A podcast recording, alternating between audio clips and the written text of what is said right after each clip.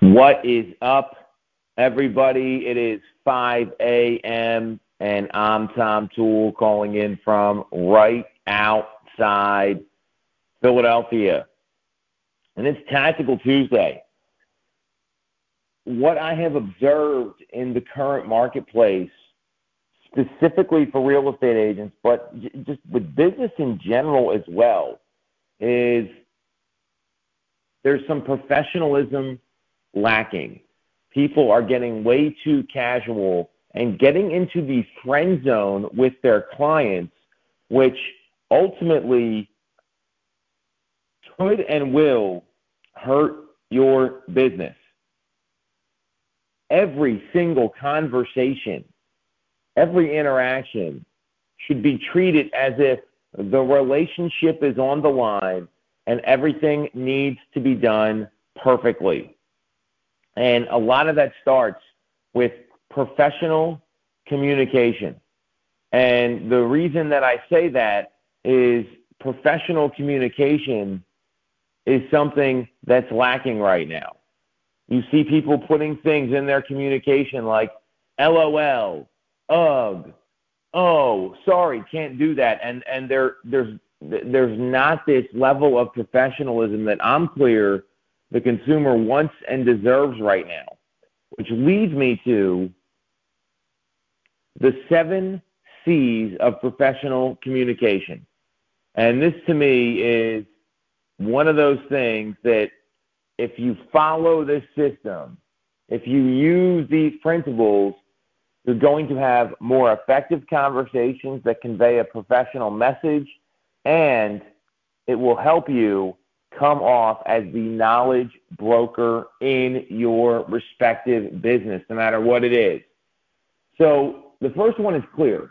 Um, know, and, and that means having a clear objective with your communication.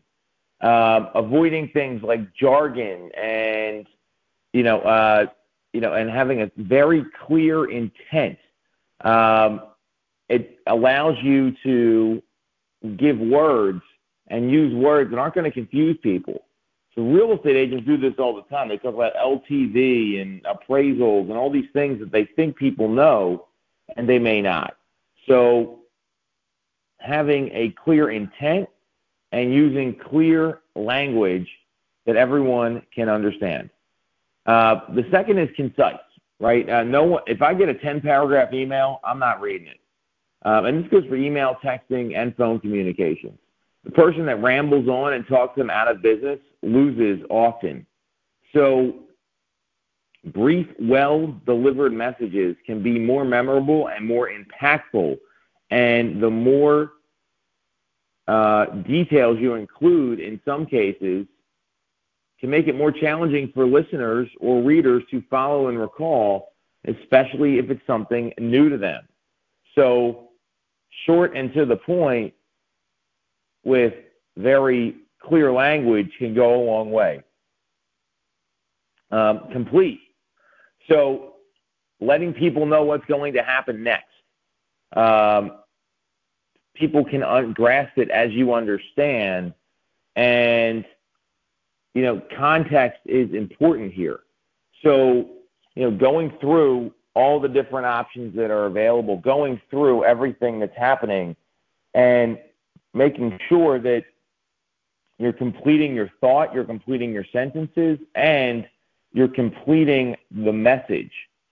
So if this, then that, right? It, it spells everything out.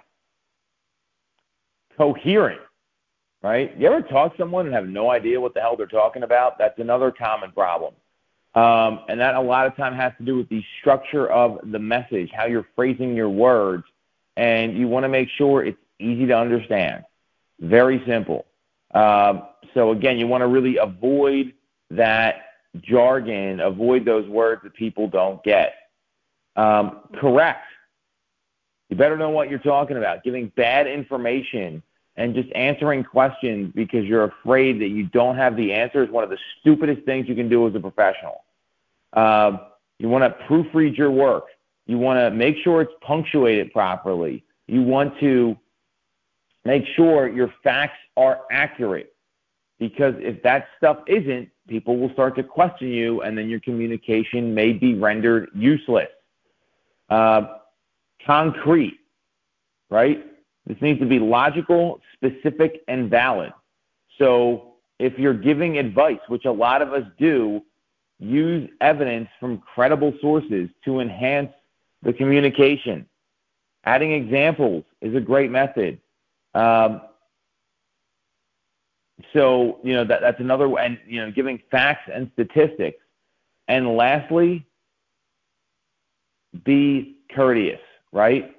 You catch more bees with honey. You've probably heard this before. It's not only good manners, it's also acknowledging your audience and the person that you're talking to by showing respect, making eye contact, speaking politely, and delivering your message calmly. Yelling and screaming is something that real estate agents love to do, and rarely it's effective.